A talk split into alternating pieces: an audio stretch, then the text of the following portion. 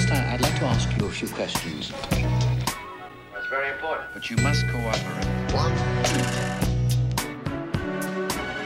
Bienvenue sur Exquise Esquisse, un podcast sur les créatifs de tous horizons. Pour ce 21e épisode, je reçois Emily Gleason, autrice de plusieurs bandes dessinées, disons-le complètement déjantées, et donc géniale, et illustratrice. Bonjour Emily. Bonjour Alexandre, comment tu vas? Bien, et toi À merveille. Et Comme il faut bien démarrer quelque part, peux-tu nous parler de ton parcours et de la raison pour laquelle tu as choisi ce métier? Oh, alors je crois que ça date d'il y a au moins 25 ans quand je suis née. Je pense qu'avant même de parler, je dessinais déjà, j'avais des crayons absolument partout et j'étais bonne qu'à ça.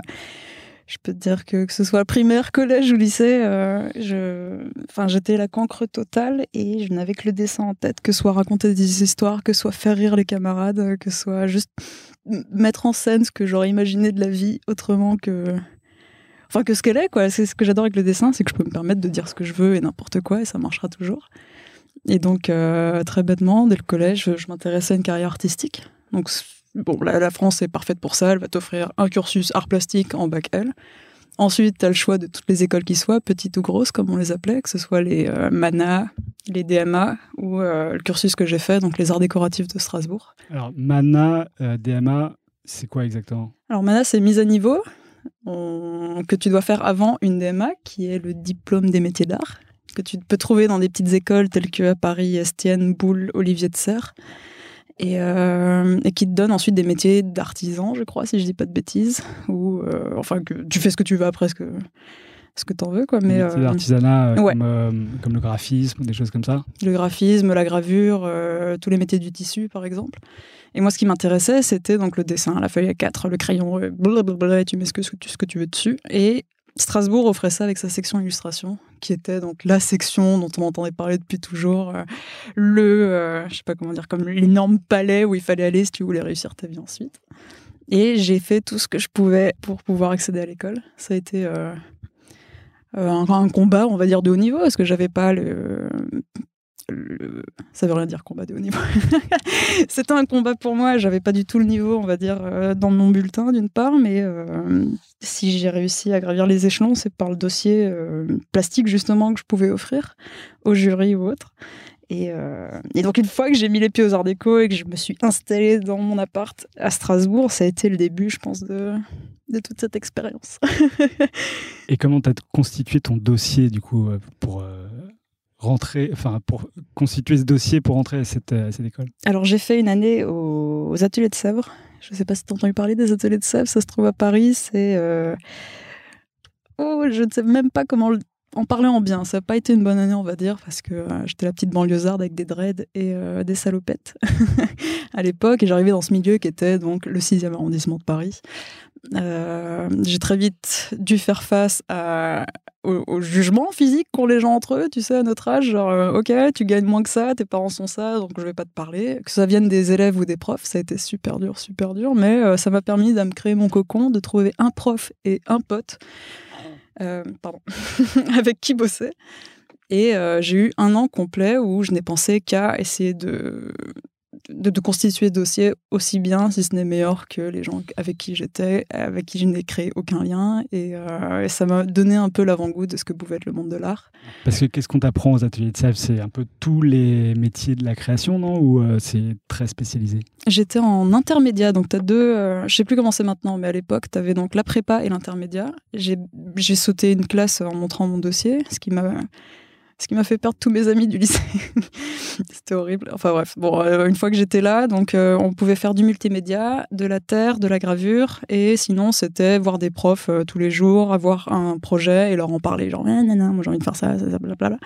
Et la plupart des profs, je me souviens très bien d'un prof qui m'a dit tant que tu mets pas des talons, je ne t'adresserai pas la parole, ce qui m'a littéralement fait mal au cœur. ouais, non, non, c'était vraiment à ce niveau-là. Et ça, c'était en 2000, euh, 2011. Euh, oui, ouais, ouais, c'était idiot parce que c'était vraiment, enfin, on me prenait absolument pas au sérieux tant que je ne faisais pas partie de cette étiquette qui était, euh, qui était celle des ateliers de sœurs. euh. Enfin, bref. Donc, j'ai trouvé Michel Guéry, qui était un prof de, de terre, ce qui m'intéressait pas du tout, mais il était à l'écoute, il était ultra modeste et humble, et c'était qu'avec lui que je pouvais juste me libérer, parler d'exactement ce que je voulais faire, de, du travail que j'avais envie de montrer, de donner. Et euh, ça a été. euh, Enfin, je lui dois, je pense, absolument tout. Je suis allée le remercier deux ans après, genre merci, merci. Parce qu'il m'a il, enfin, il m'a ouvert les portes à, à toutes les écoles que je voulais. Du coup, tu faisais du volume avec lui ou J'en ai fait, ouais, ouais, mais c'était avant tout euh, de la gravure. Et euh, alors, aux, ateliers de sèvres, on te demandait souvent de faire des séries de minimum six pièces. Il fallait qu'elles soient toutes différentes. Il fallait qu'il y ait un concept dans lequel tu pouvais parler au moins 20 minutes. Ce qui n'est pas du tout ce qu'on apprend en illustration, et j'ai appris ça par la suite, c'est que euh, l'illustration, elle se vend d'elle-même. Donc tu fais un dessin, il va parler de lui-même. T'es pas obligé de déblatérer 20 minutes ensuite pour pouvoir vendre ton truc aux autres. Alors que l'art contemporain, c'est plus ce qu'on t'apprenait euh, aux ateliers de Sèvres, ce qu'on t'apprenait d'ailleurs en première année aux Arts Déco.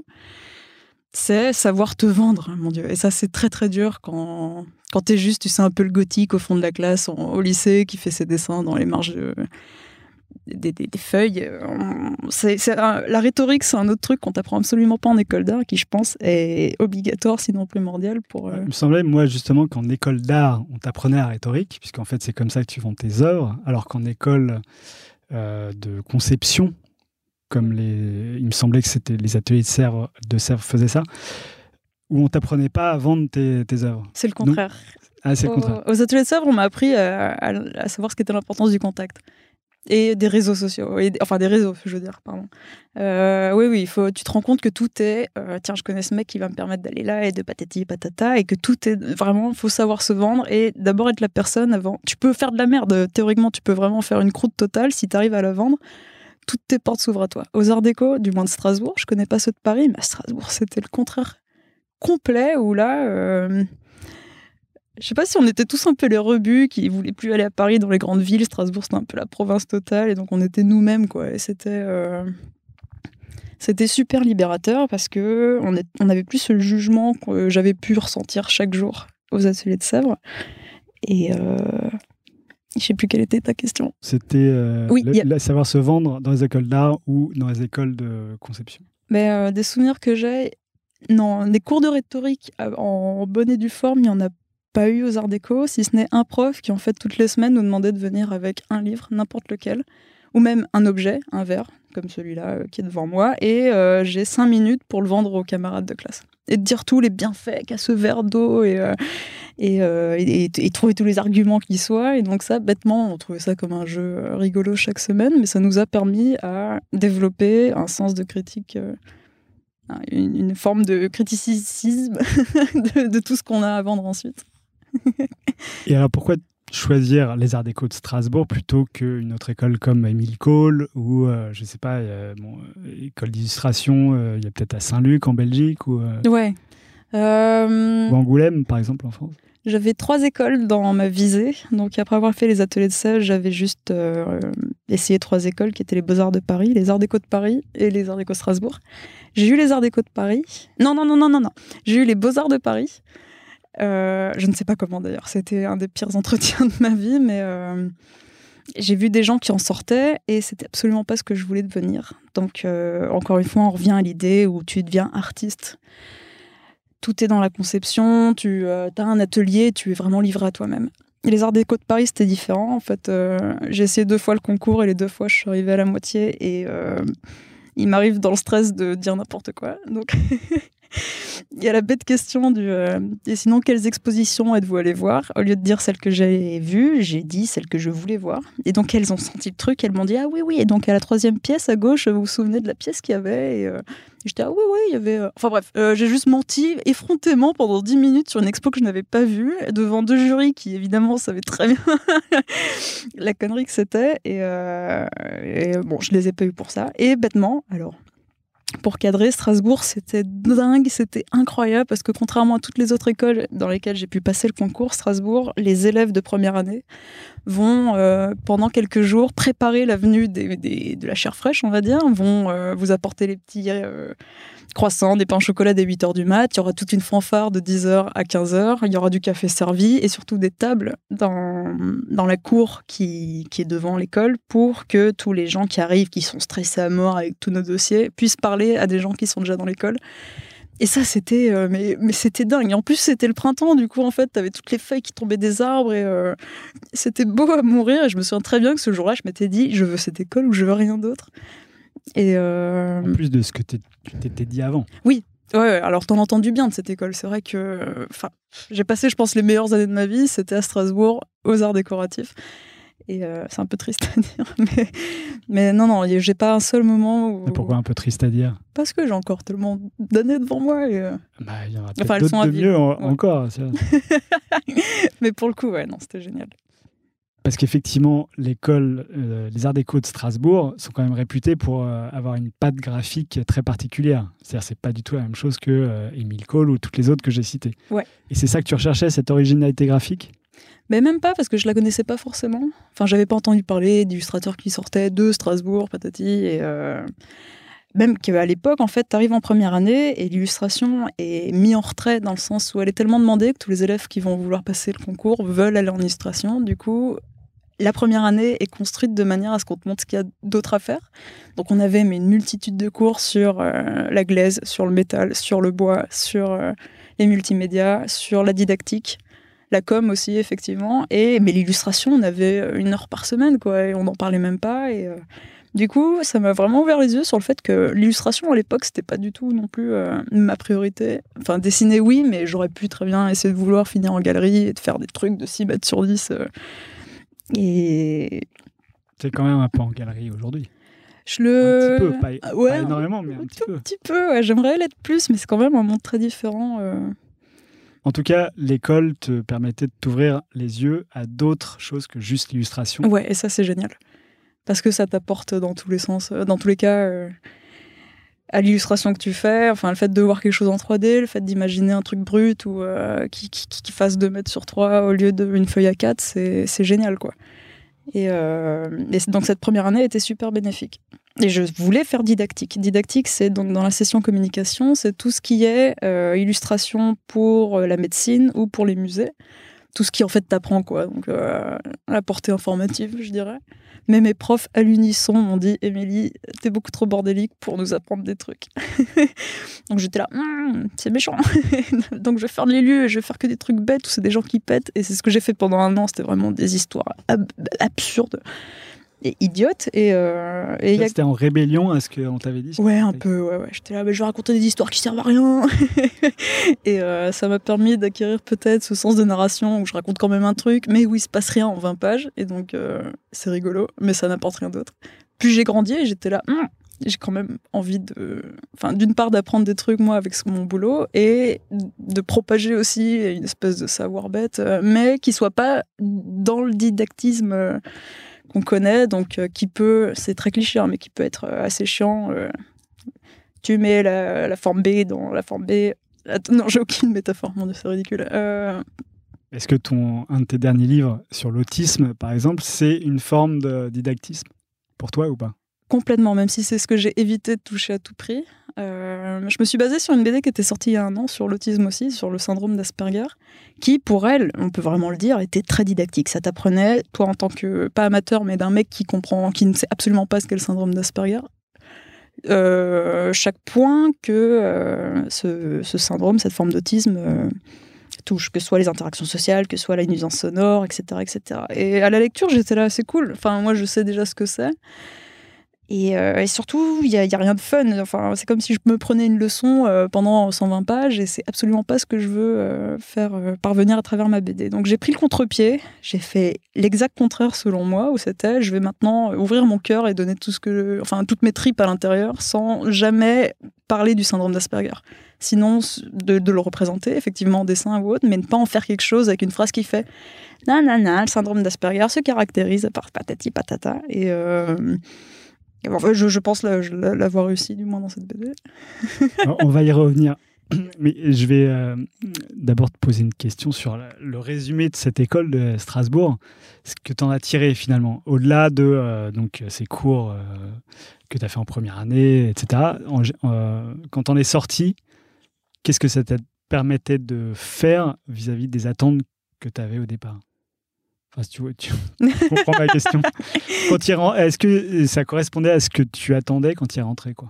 Pas du tout, non, parce qu'en première année, j'étais vraiment un gros bébé et je savais absolument pas où je voulais aller, si ce n'est de dessiner à longueur de journée, ce qui me donnait aucune perspective euh, de, carrière ou autre, mais à la fin, oui, oui, ouais, c'était, euh, ça m'a donné cette idée que Émilie, par l'illustration, tu peux, tu peux, euh, tu peux raconter absolument ce que tu veux, et notamment raconter donc des choses qui vont euh, aid- aider les autres dans un sens ou genre juste leur apprendre des trucs et euh, si t'arrives en plus à trouver un éditeur c'est encore mieux parce que ça va se propager et puis tu vas devenir riche et célèbre.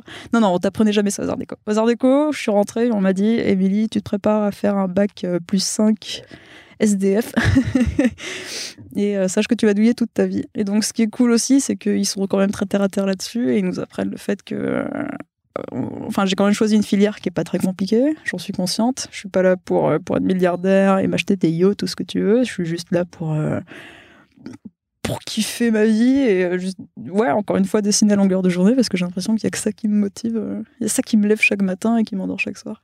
Donc, si je résume, l'école te, te dit euh, tu vas finir SDF et te t'apprends pas à te vendre?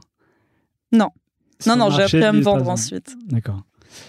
Donc, euh, heureusement qu'elle te permet de dessiner, quoi. Ouais, ouais, ouais. J'ai, enfin, quand tu vois les dessins d'il y a 5 ans et ceux de maintenant, je peux voir l'évolution moi-même de, de ce que j'ai. euh, Et ça, je le dois à chacun de mes profs que j'ai en tête, euh, qui m'ont chacun donné un exemple ou une, un conseil qui résonne encore à chaque fois et auquel je pense. Et l'évolution, elle se fait au niveau du trait lui-même, au niveau de la mise en scène, au niveau de la narration. euh, sur La les- narration, ouais, narration, ouais, ouais. Alors ça, ouais, ouais, Strasbourg, c'est génial parce qu'on va t'apprendre à faire des jolies images comme on peut faire. Euh, vendeur, enfin, euh, que tu peux trouver en galerie ou autre, mais dans beaucoup de BD, comment dire, on va négliger la narration pour le résultat graphique. Oh, c'est beau, c'est merveilleux, tiens, je vais mettre 30 euros là-dedans, je m'en fous, c'est tellement beau, patati. Puis tu lis le truc et au fur et à mesure des pages, t'es là, mais en fait, c'est chiant à mourir, il se passe rien, et le personnage est nul, et mal construit, et je comprends pas entre ces deux pages qui se passe. Et, euh, et c'est bon, aux arts déco que je me suis rendu compte qu'une BD est bonne que, que quand tu la fermes et que tu dis, ok, wow, et que deux jours après, tu y penses encore parce que l'histoire, justement, t'a touché. Et euh, bah alors, je vais faire un avant-après, encore une fois, mais c'est vrai que donc, aux arts déco même, je pouvais pas ouvrir une BD en noir et blanc, je pouvais pas ouvrir une BD où le dessin ne me plaisait pas. Mais même à me dire, ouais, bah, si l'histoire est bien, je m'en fous, c'est moche. c'est horrible. Et j'étais un gros bébé à penser ça parce que une BD qui te marque, euh, qu'elle soit belle ou laide, euh, c'est avant tout par l'histoire qu'elle va te marquer. Bah, je dois t'avouer que quand j'ai vu tes premiers dessins, j'étais pas forcément euh, prêt à rentrer dedans. Et quand j'y suis rentré, alors là, c'est genre un univers entier qui s'ouvre à toi. Et euh, tu, tu- ouais, tu découvres plein de choses que tu t'aurais pas soupçonné au départ euh, en voyant le dessin. Et j'ai des amis, des vieux amis qui me disaient Moi, je dirais jamais une BD euh, s'il n'y a pas euh, des, euh, des jolies filles, des beaux mecs, et des trucs comme ça, dessinés, genre comme dans 13 ou tu vois, des Ouais. BD mainstream. Voilà. Donc, euh, donc c'est génial, quoi. Tu rentres dans des univers complètement euh, farfelus, quoi. Après ta, ton école, tu fais quoi alors? Euh, alors en cinquième année, bon, t'as le jury, t'as le mémoire, et euh, on te prépare déjà à te dire qu'est-ce que tu fais l'année prochaine, parce que là t'es livré à toi-même, l'école n'existe plus, et donc soit tu retournes chez tes parents et tu bosses au McDo, soit tu te, bah, tu te prends en main et tu cherches un truc. euh. Donc en illustration, très souvent on est amené à être freelance, à bosser, donc soit pour pondre des BD ou être euh, dessinateur de presse, ou euh, tu peux bosser ensuite dans, dans des boîtes de com, d'agences. euh, en tant que graphiste ou autre. Et, donc moi, ce qui m'intéressait, c'était l'édition. Je suis tombée par hasard sur une bande dessinée des éditions ça et là qui parlait de bon c'est leur blockbuster c'est mon frère mon ami Damer mon dieu pardon Ah oui, je sais pas si tu l'as lu j'ai lu. Oh c'est un là. import des USA, ça. exactement parce que ça et là justement c'est ça qui m'intéressait c'est une maison d'édition qui ne publie que des, des- auteurs non francophones étrangers et mon mémoire je l'avais justement fait sur la traduction euh, du slang américain euh, dans un boulot précis et euh, je me suis vendue comme ça. J'ai envoyé un mail six mois avant de finir mes études, genre hey, j'aimerais bien faire un petit stage pour savoir comment l'édition fonctionne. Parce que je sors des arts déco, parce que j'ai envie d'être autrice BD, etc. Et, euh, et le, le mec qui m'a répondu, qui est mon boss actuellement, euh, m'a pris les bras ouverts pour un stage non rémunéré de deux mois. Et donc ça s'est en fait tellement bien passé, je dirais, que j'y suis donc depuis deux ans maintenant et, euh, et que je me vois pas pour l'instant être ailleurs parce qu'elle a encore énormément à m'apprendre et parce que c'est l'éclate. euh. Enfin, je suis tombée sur une super équipe pour le coup. Et tu sais maintenant comment vendre tes, tes œuvres? Oui, c'est trop bien. enfin non, c'est pas que je sais pas, il n'y a pas de recette magique, mais j'ai, euh, enfin je, Le truc qui m'a le plus frappé, c'est qu'aux Arts Déco, on te pousse pas à aller en librairie à lire des bandes dessinées. On pouvait être une promo de 30, personne n'allait acheter ou débourser 20 euros par mois pour acheter une bande dessinée et la En lire et la étudiant, comprendre. c'est un, peu- c'est un peu cher, justement. Ouais. Ouais, ça l'est. Ouais, ouais, complètement. Et là, euh, là, je fais des concessions et je peux m'en acheter 5 par, euh, par mois, mais si elles me plaisent autant, c'est toujours un plaisir de les savoir dans ma bibliothèque. Et euh, bon, après, t'as les trocs, t'as les, enfin, t'as les bibliothèques aussi, justement. En fait, c'était une vieille euh, justification, quoi, de pas acheter de BD, donc de pas en lire. Et alors que c'est super simple, je veux dire, tu vas dans n'importe quelle bibliothèque, tu prends toutes les BD qu'il y a, et, c'est déjà un savoir infini, inépuisable, et c'est génial. J'aimerais mourir dans une bibliothèque, ce serait le rêve de ma vie, je pense. Mais, euh, mais ouais, ouais, ouais. Donc tu en fait, parles des bibliothèques municipales de quartier, on est yes, d'accord exact, Ouais. oui. Qui sont gratuites et du coup, euh, qui permettent à n'importe qui de pouvoir en Et prendre. tout le monde devrait y être. C'est juste euh, un cerveau de, de trois étages où tu peux lire tout ce que tu veux. Et, et ouais, ouais, c'est avec le cinéma mon endroit favori. De prendre n'importe quel livre au hasard, de le lire et de le remettre et de te dire, j'ai appris quelque chose. Mais euh, ouais, je sais plus ce que je disais. Euh, tu parlais des éditions ça et là, Yay qui t'emmèneront bientôt vers la, la gloire en bande dessinée. non, non, c'est présomptueux de dire ça. Est-ce que tu penses monter ta propre maison d'édition ou euh, Jamais, jamais de la vie. Oh mon dieu. Non, non. Je suis un peu comme un- une brebis galeuse. Non, pas galeuse, mais juste une brebis qui aime suivre peut-être une mouvance plutôt que d'avoir, euh, comment dire, euh, un, truc à charge. Genre, euh, monter toute une maison d'édition, j'admire les gens qui le font, mais ça demande énormément de boulot. Ça demande de savoir ce qu'est la comptabilité, par exemple. enfin, des, trucs qui sont tellement abstraits pour moi que je, me. Ouais, non, ça me fait déjà peur à l'idée d'y penser. euh. Non, non, là, on me donne un truc, genre un boulot, et je le fais, et puis c'est tout. Et, Ils n'ont pas pensé à t'éditer, eux? Parce que tu es sur au moins trois euh, d'édition différentes. Non, justement, ce qui m'a plu avec elle, c'est qu'il n'y avait aucune ambiguïté dans le sens où ils ne publient vraiment que des auteurs euh, étrangers non francophones. Donc, que jamais j'allais être là, genre, non, non, non, et qu'est-ce que tu penses de ça d'ailleurs? Et euh, non, non, mon boss, par exemple, va me relire mes contrats ou va me donner des conseils à lui euh, parce qu'il a 15 ans dans le métier, quoi. Mais euh, jamais avec cette idée de j'espère au moins être publié un jour. Alors justement, si on va dans ton blog, sur ton blog, on s'aperçoit que tu es belgeo-mexicaine. Oui, Donc ça veut dire quoi? Que tu parles flamand et... euh, Je suis wallonne. Pour le coup, non, le flamand, euh, j'ai réussi à l'éviter de, de justesse.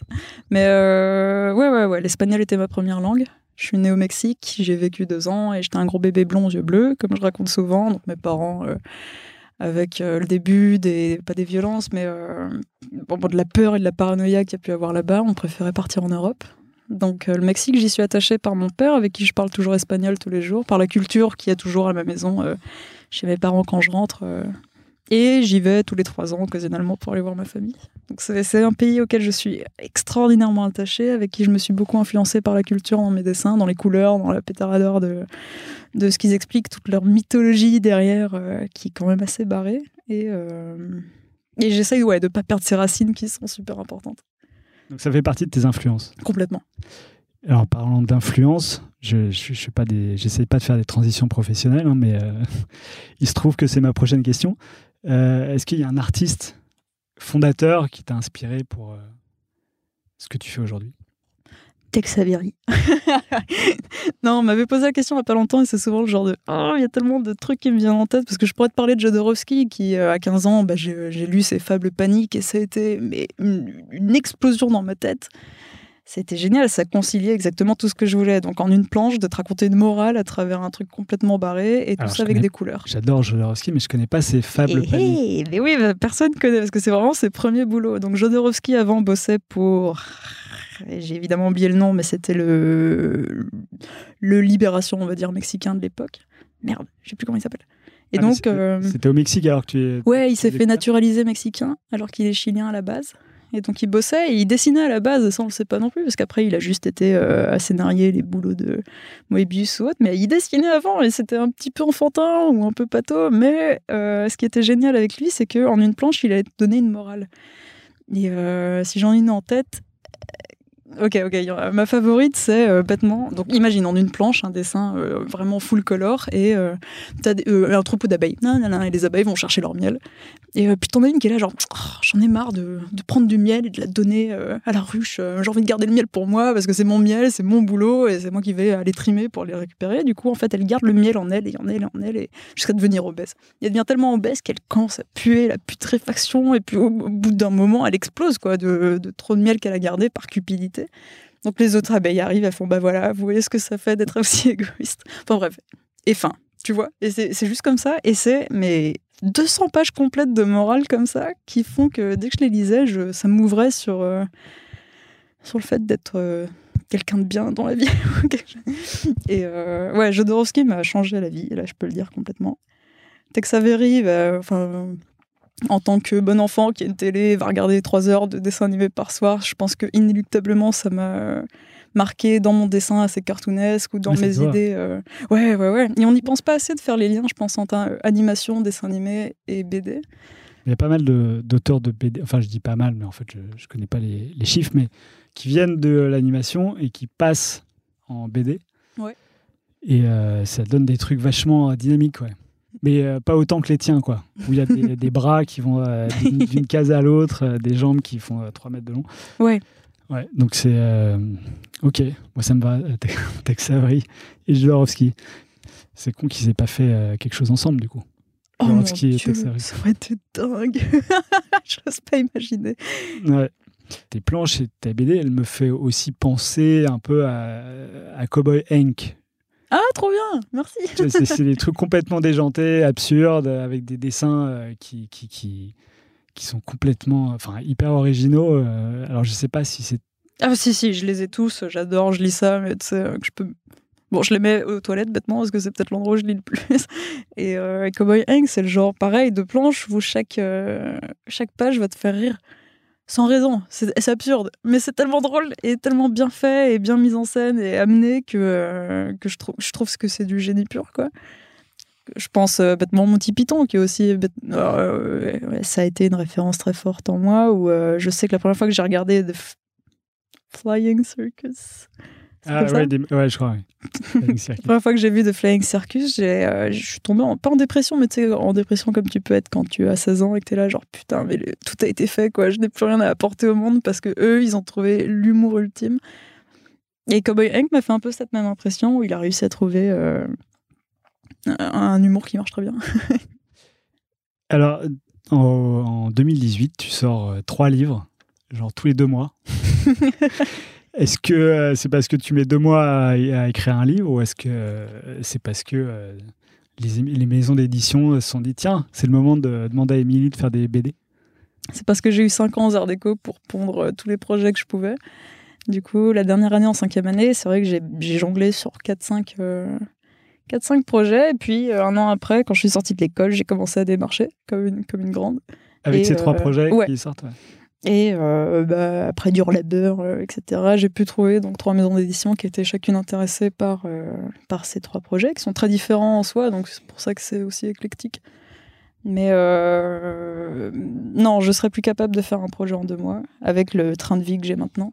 Et surtout, je, je veux prendre du temps pour euh, dire des choses qui, qui m'intéressent, et plus produire pour produire ce que je pouvais faire avant.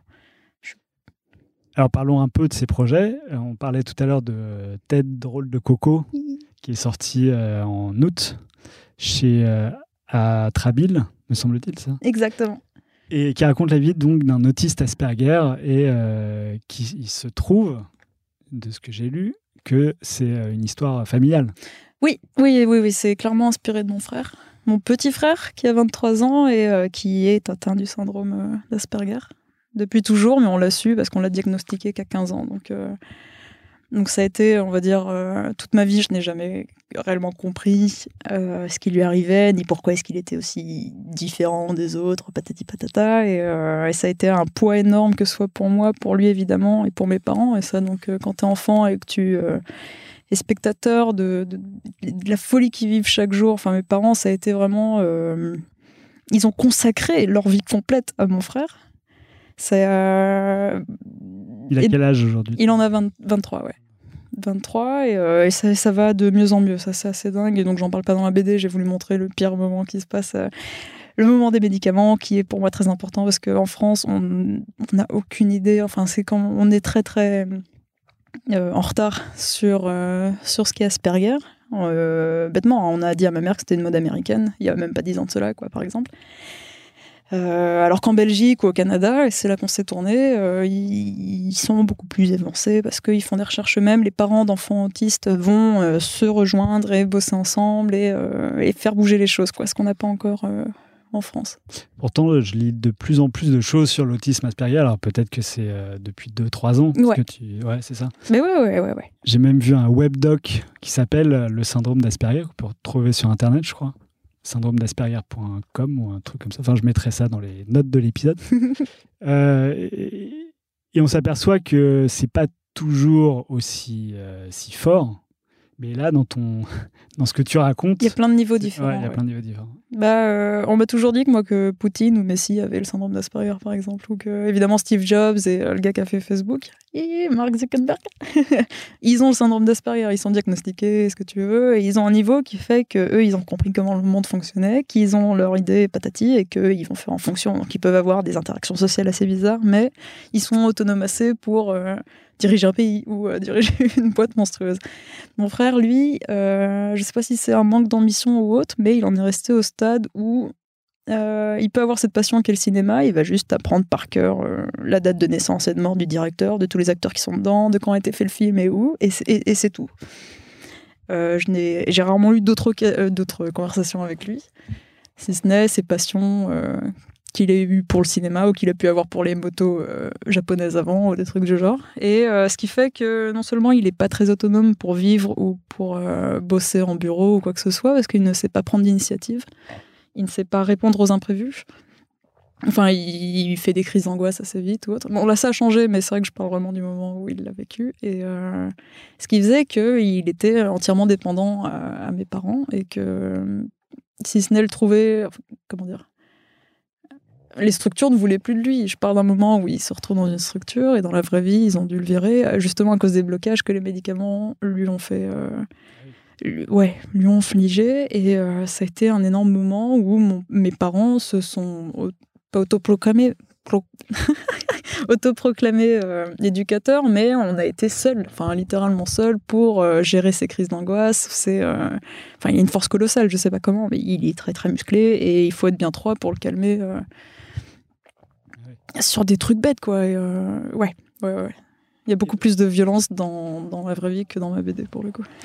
Ah oui. Ouais, ouais, ouais. Mais du est-ce que c'est la première histoire que tu as voulu raconter? Est-ce que quand tu as commencé à dire tiens, je vais raconter des histoires d'illustration, est-ce que c'est ça qui t'est venu à l'esprit en premier ou pas du tout? Pas, pas du tout. Non, non, non, non. Euh, c'est même une des dernières que j'aurais imaginé dessiner. Dans le sens où, euh, euh, avant de faire cette BD, j'avais peut-être très peu d'estime pour mon frère. Je le connaissais pas, c'était un inconnu complet. Et euh, bon, je vais peut-être dire des mots très durs, hein, mais c'est juste que je, je, me, je me voyais pas pondre une BD là-dessus sans être une sœur horrible et montrer tous les mauvais côtés que j'avais pu en ressortir et toute, toute la haine que j'avais envers ce qu'on vivait nous et ce que, ce que mon frère infligeait à mes parents à l'époque ou, ou à moi-même. Et euh, c'est vraiment une espèce de challenge où c'était à un mois du jury de cinquième année où euh, tout ce que j'avais fait en un an, mes profs étaient là, mais ça sert à rien, tu racontes rien, c'est nul, euh, fais autre chose, change quoi. Et, que j'étais là, bon, ben, je me donne ce challenge de réussir à parler de l'horreur qu'on a pu vivre ces dernières années sous le ton de l'humour, sous le ton de fiction, et, euh, et de répertorier toutes les anecdotes qu'on a pu vivre, d'essayer d'en créer une histoire qui va parler aux gens qui ne savent absolument pas ce qu'est Asperger, comme aux gens qui l'ont. C'était aussi ce qui me motivait le plus, c'est quand même faire une BD qui puisse permettre de montrer euh, ce que vivent les gens qui en sont atteints. J'avais super peur et j'ai euh, eu des barrières. Enfin, tous les jours, j'étais là, mais je dis peut-être n'importe quoi. Et peut-être que les gens qui ont Asperger se disent que enfin qui suis-je quoi pour euh, pour raconter ça si ce n'est qu'une sœur qui n'aime pas son frère enfin bref. Parce que tu te mets à la première personne quand même dans ta un peu ouais ouais. Et il y a beaucoup de moments où euh, je le mets à des situations où, où je me suis creusé la tête quoi. Mais qu'est-ce qu'il a dû penser à ce moment-là ou qu'est-ce qu'il a pu s'imaginer euh, je sais que celle qui m'a marqué le plus, qui est vraiment très minuscule dans la BD, c'est quand euh, la mère lui dit Mais euh, à quoi tu penses, quoi? Mais qu'est-ce que t'as dans la tête euh, Pourquoi tu n'as rien dit, patati? Et qu'il se dit si je la regarde et que je la fixe sans rien dire, peut-être qu'elle va lâcher l'affaire. Pour moi, mon frère doit penser ça littéralement tout le temps parce que c'est exactement ce qui nous fait vivre à chaque fois. À chaque fois qu'on veut lui extirper des idées, il ne. Enfin, il ne dit rien. Voilà. Ouais, c'est l'incompréhension euh, de son côté. Il, ne comprend pas pourquoi on lui pose des questions. euh. Oui, il comprend pas la logique là-dedans ouais. et donc il, il va trouver un autre moyen pour l'éviter. quoi. Donc, si je comprends bien, c'est en un mois que tu as fait euh, la BD pour son diplôme. Les 25 premières pages, ouais. C'est ce 25 que j'ai présenté au jury. Et euh, avec ces 25 pages, je suis allée voir plusieurs maisons d'édition, 3-4. Je leur ai montré ça, je leur ai dit voilà, patati, plus un dossier avec euh, ce que j'expliquais, ce que je voulais faire après. Parce que je les ai coupés en 5 épisodes. Ma BD, elle est coupée comme ça. euh, donc, tu as soit la relation à la chair, à la famille, euh, au harcèlement scolaire, aux médicaments et euh, à la. Bon, il y a l'épisode de fin. Et, euh, et donc, ouais, j'avais qu'un épisode à l'époque. Ce qui fait que Atrabil était là, Hum, ouais, ça, nous plaît, mais on aimerait en voir plus, qu'on va pas te dire oui tout de suite. Euh, donc, euh, ça a été un super boulot où on a été ensemble et que à chaque 25 pages, il était là, bah, tu m'en fais 25 de plus, tu m'en fais 100 de plus, j'en fais 140 à la fin. Et euh, c'est vraiment qu'à la fin qu'il a accepté. Donc, il aurait pu dire non et j'aurais, été genre, au moins j'ai avancé. Mais euh, donc, Bah, c'est cette dur, BD, je l'ai pas ouais. construite tout seul, je l'ai vraiment construite avec Atrabil, je dirais. Mais c'est pas un peu dur de, de dire je travaille peut-être pour rien? Ah si, mais c'est un peu la question que tout illustrateur se pose chaque jour, je pense. Il Non, n'y a, si, il y a si. pas des contrats, des, euh, genre des, des, des, des- avances sur droit, des choses comme ça? Bah, une fois qu'ils disent oui, ouais, ouais, t'as l'avance sur droit, le contrat qui est signé. Mais c'est vrai que moi-même, je le comprends, avec 25 pages sur 200, c'est peut-être plus compliqué. Tu t'as aucune idée d'où va l'illustrateur, de s'il va, euh, s'il va continuer, s'il va finir le projet ou autre. Et donc, il fallait que je leur prouve que euh, j'étais motivée jusqu'au bout, que j'avais des choses à dire et que, euh, et que je bossais vite, quoi. Ce qui était le point, je pense, le plus important. bah, 200 pages sur 200, c'est toujours plus simple pour eux. Ouais, exact. ouais. Et puis, ouais, ça sert toujours à quelque chose parce que ça aurait été pas pour eux, j'aurais pu le démarcher ensuite avec ce que j'avais fait en plus, je pense. Tu vas sortir un nouveau livre qui s'appelle Comment survivre, où on peut voir des petites scénettes euh, sur la vie de tous les jours et euh, des espèces de tutos. En fait, euh, sur, en fait, sur ton blog, il y a des tutos. Et avec des questions comme comment mal cuisiner, par exemple, ou comment lancer une épidémie, ou des choses comme comment éviter de faire la bise. Ouais, c'est que des choses vécues en plus. Alors Bah, ça, J'imagine c'est, euh, justement. C'est ouais. ton quotidien que tu racontes euh, euh, au travers de Alors, euh, strip. c'est très très fort en, dans le milieu de la BD, mais euh, parler à la première personne, c'est quelque chose que les gens n'ont pas si de mal à faire. Je veux dire, il y a beaucoup de blogs où, où les gens vont raconter leur vie, ce qu'ils ont fait tous les jours. Et c'est un truc qui me dérangeait vraiment. Enfin, euh, je suis incapable de me dessiner moi et faire ah, je me suis levé, patati, voilà ce que j'ai fait, les gars, coucou. et donc j'étais là, il faut que je trouve un moyen de raconter ce que je vis de manière rigolote et qui parle aux gens. Donc les tutos, c'était parfait, quoi. C'était comment, patati. Mais en même temps, je parle que de moi dans ce livre. et C'est que des choses que c'est que mon avis d'une part, c'est que euh, ma vision, mais je vais en parler dans le sens didactique, peut-être encore une fois, où je vais faire et voilà, regardez comment il faut faire patati patata sans jamais parler de moi. Et euh, j'ai beaucoup aimé ce mode de, de narration. Là, pour le coup, ouais. C'était l'éclat total. J'ai pas réfléchi une seule fois à aucune des planches. C'était euh, le matin, je le faisais, j'avais l'idée, et deux heures après, elle était faite. Ah oui. J'avais aucune envie de réfléchir parce que je l'ai fait en parallèle avec Ted, qui lui me prenait mais toute mon énergie, où il fallait vraiment, euh, tu sais, que tout soit cadré. Et du coup, le soir, le soir, j'avais pas faire autre chose que de dessiner. J'avais juste dessiné mais des, des, des trucs absurdes qui me passaient par la tête sans réfléchir. Et c'est comme ça qu'est né de Comment survivre pour le coup. Ta vie est faite de dessins alors. Matin, euh, midi, soir, Ouais, la ouais. nuit. J'ai euh, j'ai dû repeindre mes murs à Strasbourg parce que la nuit, je me levais et je dessinais sur les murs les idées que j'avais pu avoir. Évidemment, je comprenais rien le lendemain. J'étais, mais qu'est-ce que c'est que ce délire Les grottes de Lascaux pur. Et, euh, Mais ouais, ouais, c'est, je sais pas encore si c'est présomptueux ou pas à dire, mais c'est vrai que j'ai un crayon dans mon oreille, littéralement. J'ai fait un trou dans mon oreille pour mettre mon crayon et je peux. Je l'utilise tout le temps. Genre, j'ai toujours de quoi écrire maintenant sur moi, littéralement. Ça me plaît trop comme idée. T'as fait un trou dans ton oreille pour mettre ton crayon? Mais ouais, ouais, j'étais un peu genre euh, punkos euh, quand j'étais au collège et plutôt que d'avoir un écarteur dans l'oreille, j'allais y mettre un crayon parce que c'était quand même deux fois plus utile. Ah, mais ça y est, je le vois. Ton casque, vous le voyez pas, mais ouais. ok. Et alors, le troisième livre que, tu as fait euh, euh, récemment, c'est Le Gros Bras de Polka, qui est un livre pour enfants. Oui. Oh là, c'est super différent les gosses. C'est dingue. Ah oui, c'est différent parce que euh, tu, déjà, tu t'exprimes pas de la même manière parce que tu, tu vis ta vie tous les jours vraiment euh, à fond, quoi. Je veux dire, euh, dans Comment survivre et aussi dans Tête drôle de coco, ça enchaîne, ça enchaîne très vite. Comment t'appréhendes du coup le, ce livre pour enfants? Alors, euh, ouais, à la base, j'ai contacté Biscotto, c'est donc la maison d'édition, parce qu'elles faisaient un journal. Ces deux filles, elles sont géniales. Et euh, elles font euh, un, journal qui sort chaque mois pour les enfants de 4 à 8 ans. À portée donc très féministe, antiraciste, comme je le disais. Et donc c'est assez génial parce que je suis un peu dans cette mouvance aussi. Genre, on va essayer de faire passer des bonnes idées pour. Attends, attends, j'ai une phrase meilleure que ça. Mais euh, c'est vrai que pour moi, en fait, les livres, il y a cette importance qui fait que tu construis quelqu'un avec les lectures qu'il a dès son plus jeune âge.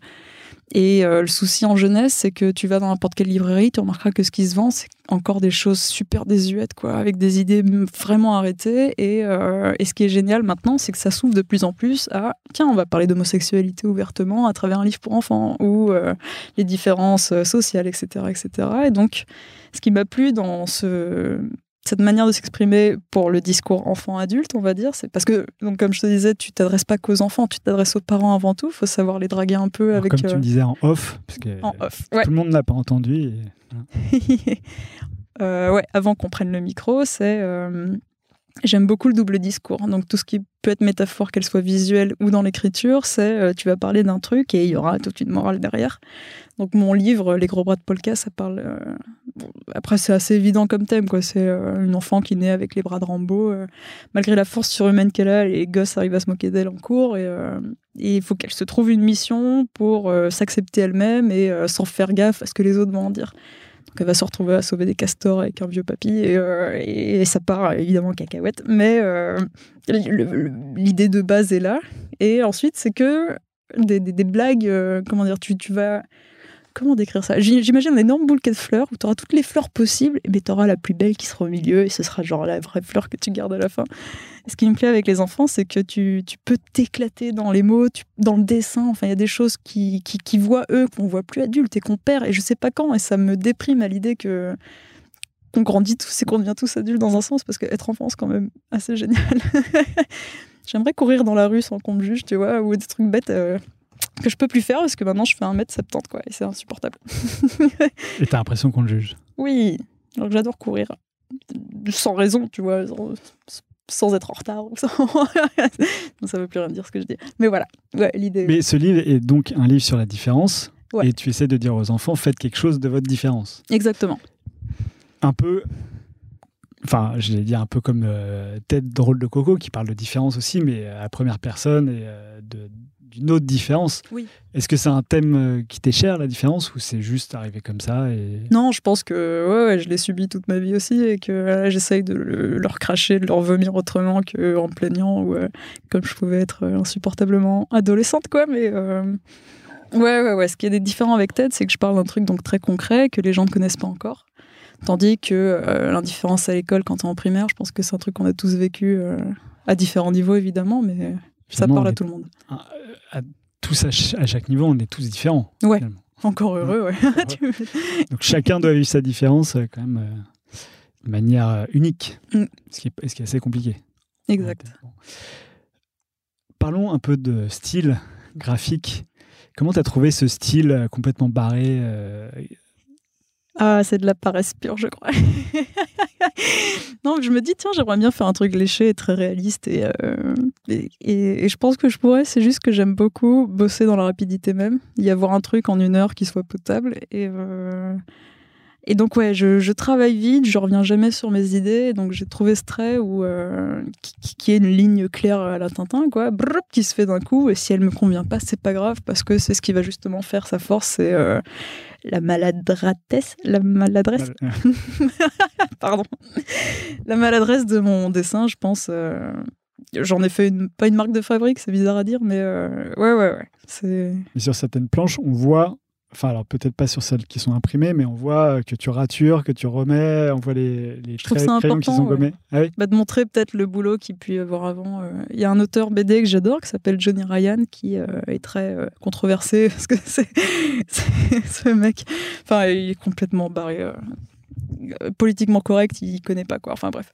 Et euh, toutes ces planches, je les adorais parce qu'il va jamais euh, essayer de cacher ses erreurs. Il va les, mais au contraire les sublimer. Donc ces ratures deviennent euh, à part entière quoi. Elles font partie intégrante du dessin et euh, et je trouve ça génial parce que maintenant à l'ère moderne, enfin à l'ère moderne si je puis dire, euh, avec Photoshop et euh, Et les ordinateurs, tu, tu peux te permettre d'avoir une planche nickel sans jamais avoir idée de l'original. Et alors que mon idée de garder quand même le- l'esprit du papier et de la planche, c'est toujours pouvoir avoir une trace de ce que tu avais fait au début, quoi, de jamais l'oublier. Est-ce que c'est important de valoriser l'échec? Ouais. Ah ouais, ouais, sinon t'oublies et tu.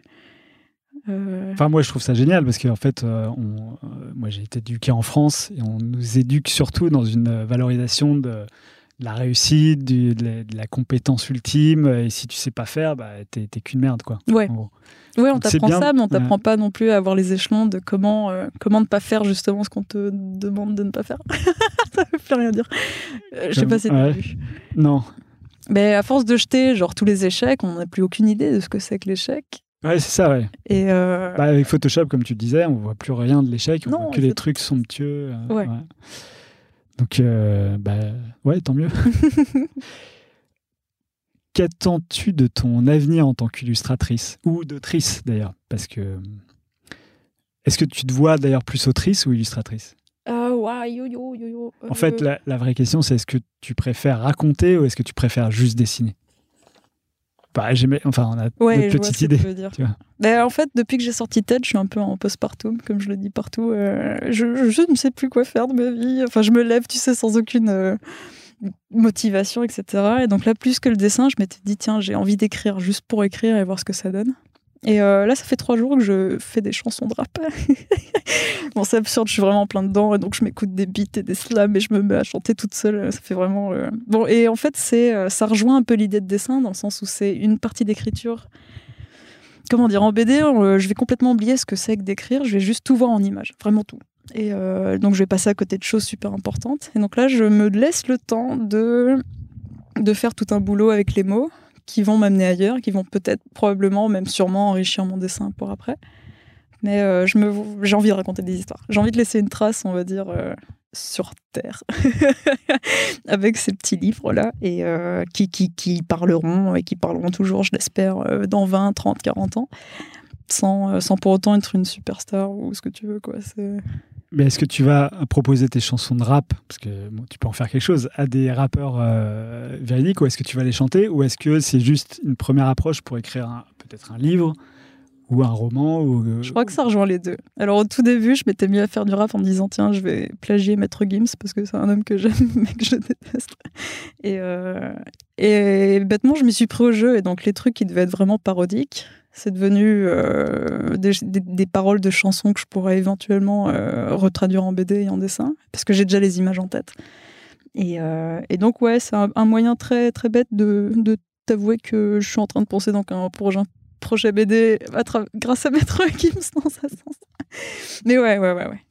Donc ton prochain projet BD sera un- une chanson de rap ou? Elle sera née de là, pour le coup. ouais, ouais. elle sera née d'une chanson de rap Du coup, tu Tout mettras ce en que je suis en image train une chanson de rap. d'écrire euh, va vraiment me servir par la suite, ça c'est sûr. Mais ça- le point A sera très différent du point Z, quoi. Et pour en faire quoi? Pour en faire euh, une, euh, une- une bande dessinée, un livre Une bande dessinée, ouais, pour le moment. Un livre, un roman, je me vois vraiment pas. C'est un autre marché, c'est dix fois plus confus pour moi et j'ai besoin d'images pour. euh, Enfin, il y a vraiment qu'un avec un crayon et des, des- des personnages que, que j'arrive à être prise au sérieux dans un sens, plutôt qu'avec les mots qui, pour moi, sont plus euh, universels. Et comment tu te vois euh, à 70 ans? Est-ce que tu penses avoir écrit euh, plein de BD ou est-ce que tu penses avoir fait plein d'autres choses? Mais je me dis que si j'ai plein de BD à mon, de mon vivant, c'est que j'aurais eu plein de choses à dire.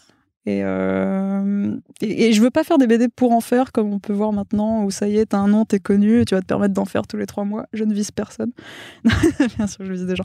Mais euh, non, non, non, je, je vais m'interdire de produire pour produire. Je veux de la qualité avant tout. Et donc, si jamais je n'ai plus rien à dire en BD, ben, je, vais, euh, je vais faire autre chose. Je sais que toute ma vie, enfin toute ma vie, pendant six ans, mon rêve, c'était d'être camionneuse euh, au Canada. Ça, c'est un fait pur et dur. J'ai une passion pour la conduite. Je sais que je veux conduire comme je respire. Ça, c'est un rêve. Et, euh, et ce qui est merveilleux avec la vie, c'est que je peux ouais, me lever demain et me dire tiens, j'ai plus envie de dessiner. Si j'allais, genre, euh, prendre mon permis poids lourd et partir en Amérique du Nord pour m'acheter un Peterbilt 17 tonnes et faire la.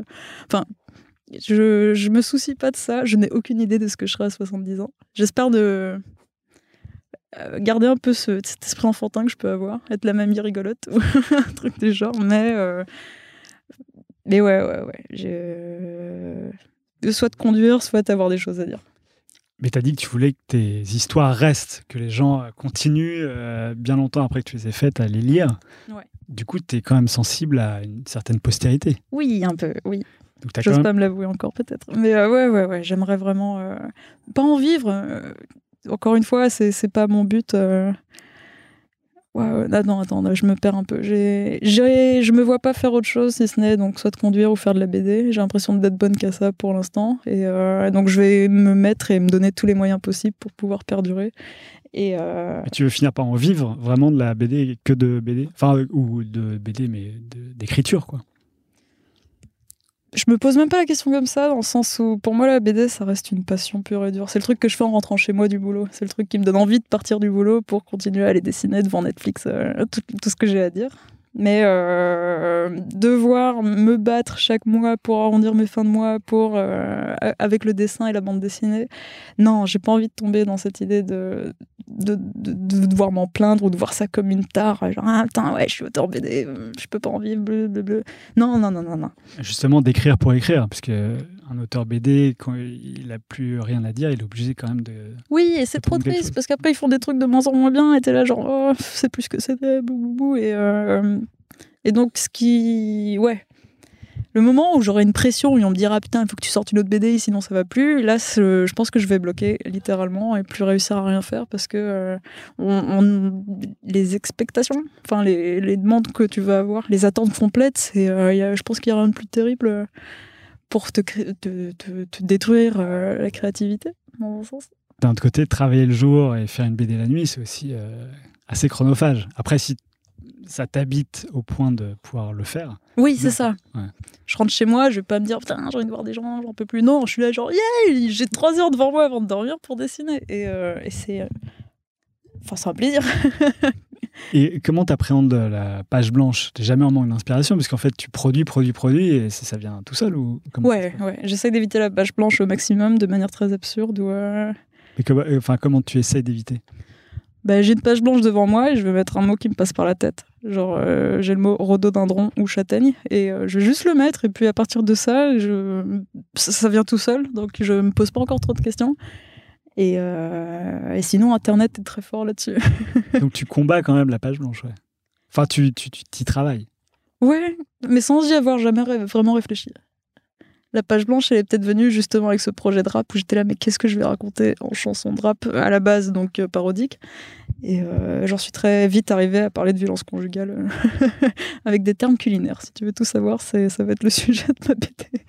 Bref. Donc en partant de châtaigne. Exactement, exactement. oui. Je suis transparente. Mais oui, oui, c'est ça. Je faisais des châtaignes, j'étais là, putain, châtaigne, ça ressemble à quoi? Ouais, Ça se mange, mais en même temps, ça se prend dans la gueule. Waouh, quoi? Mais alors, il y a marron. Enfin, tu peux parler de te prendre un pain, de prendre des prunes. Enfin, et- bon, et bref, la violence conjugale et la violence en général et un vocabulaire ultra culinaire, c'est impressionnant. Un œil au beurre noir, what? Enfin bref, non, il y en a mille. Mais euh, ouais, ouais, et là, ça a été euh, dans ma tête. C'est toujours dans la cuisine que, que ça se passe, on dirait.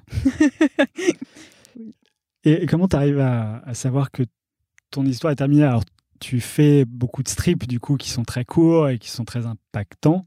Mais ça, c'est pas facile à faire. Non, bah t'as aussi l'angoisse de non plus de la page blanche, mais de la chute.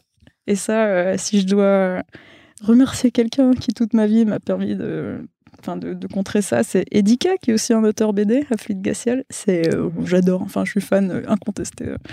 Et ce qui me faisait autant rire dans son boulot, c'est qu'il a cette phobie de la page, de, la chute, qu'il arrive toujours à la contrer de manière rigolote et absurde. Et bon, il se répète beaucoup, mais c'est ça qui est drôle. T'as le comique de répétition dans son boulot qui, fait que ça m'a un peu décomplexé de là-dessus. Et donc je me dis, si j'ai fini de dire quelque chose, soit je je le dis pas et donc le lecteur va le faire tout seul, ou ou bah, je trouve un superfuge comme Medical fait si bien euh, pour finir mes histoires. Celui qui a fait le concombre masqué. Oui. Ça non, euh, Non, c'est pas ça? Non, je crois pas.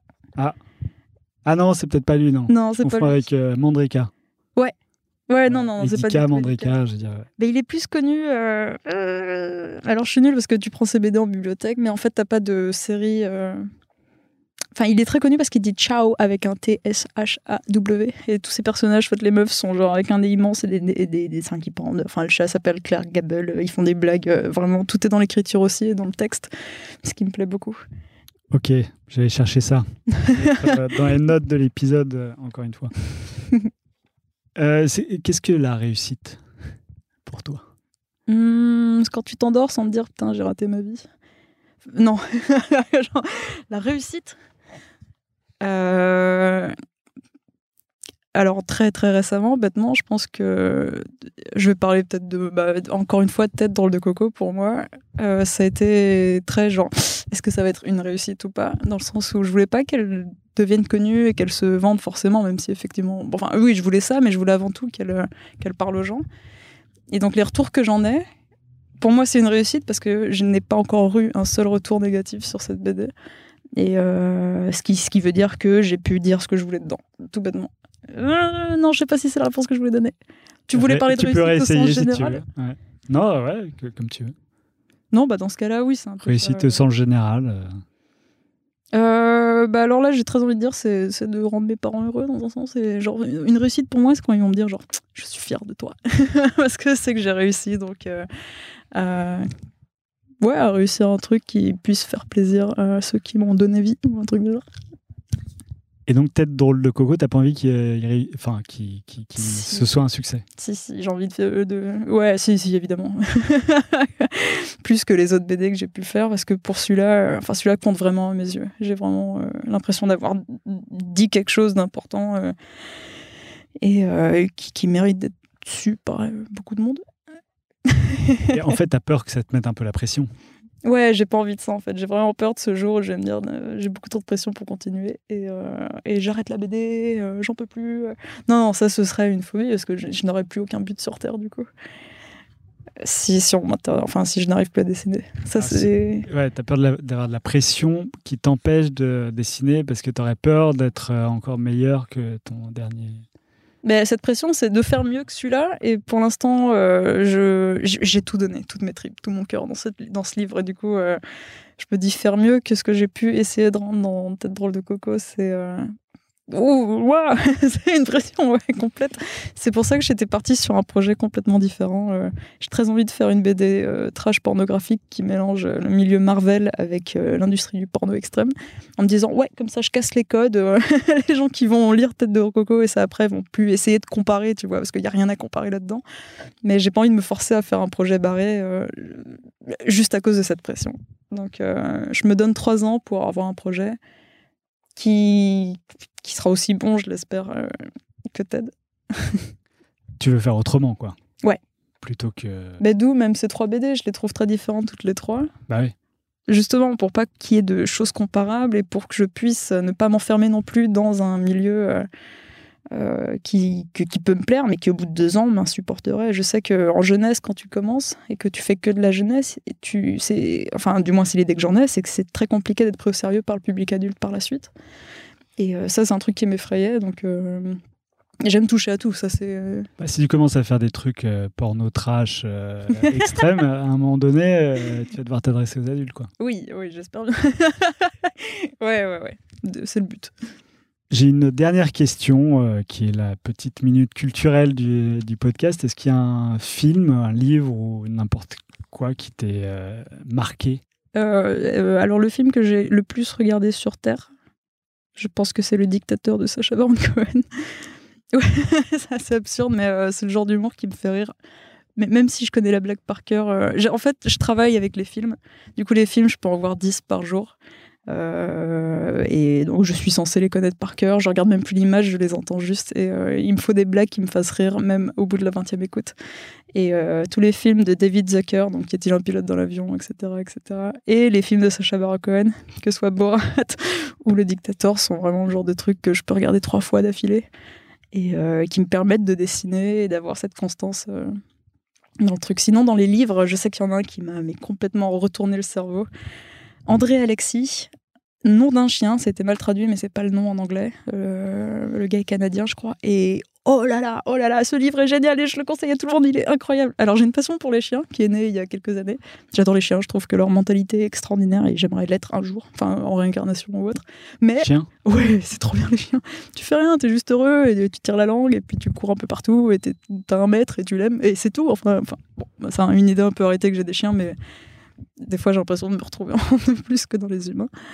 Et euh, ce livre, euh, si, euh, pour avoir l'intrigue, c'est vraiment genre Apollon et Hermès, les deux dieux grecs, qui sont là genre, Hmm, je suis sûr que si les animaux avaient l'intelligence humaine, ils mourraient malheureux.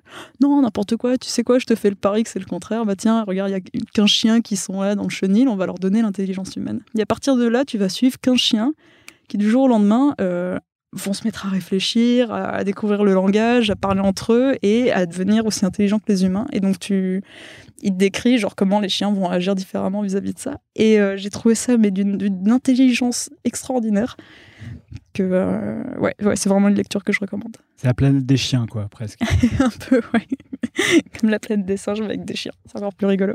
qui est un film qui a été fait par Wes Anderson il n'y a pas très longtemps. Pardon, l'île aux chiens. L'île aux chiens. Oui, oui, oui. Alors, euh, pardon, oui, je te parle de planète des singes. Oui, exactement. Non, non, mais c'est ça, moi, je, je parlais de la planète des singes. Mais la planète des chiens Ouais. a été fait en film. Euh, quelle merveille ce film. Ça t'a plu? Oui, oui, oui. Là, j'ai préféré Mr. Fox niveau animation Wes Anderson.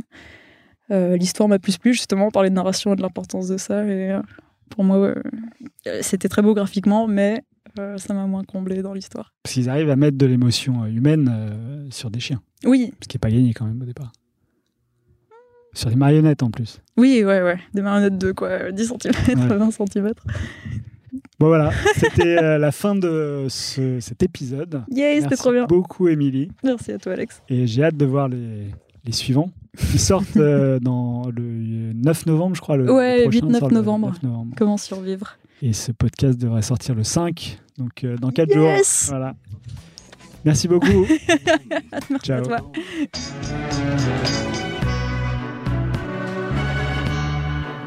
Voilà, c'est fini pour aujourd'hui. Si vous êtes arrivé jusque-là, c'est que l'épisode vous a sans doute plu. Alors n'hésitez pas à le partager, en parler, le commenter ou m'envoyer un mail sur alex.moonpalace.fr, ce qui m'aidera à poursuivre ces entretiens.